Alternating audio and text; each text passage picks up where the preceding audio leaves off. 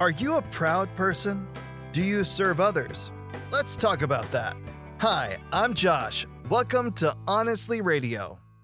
No one wants to be an enemy of God, but the Bible is clear. The Lord opposes the proud and gives grace and favor to the humble. 1 Peter chapter 5 verse 6 has wisdom for all Christians.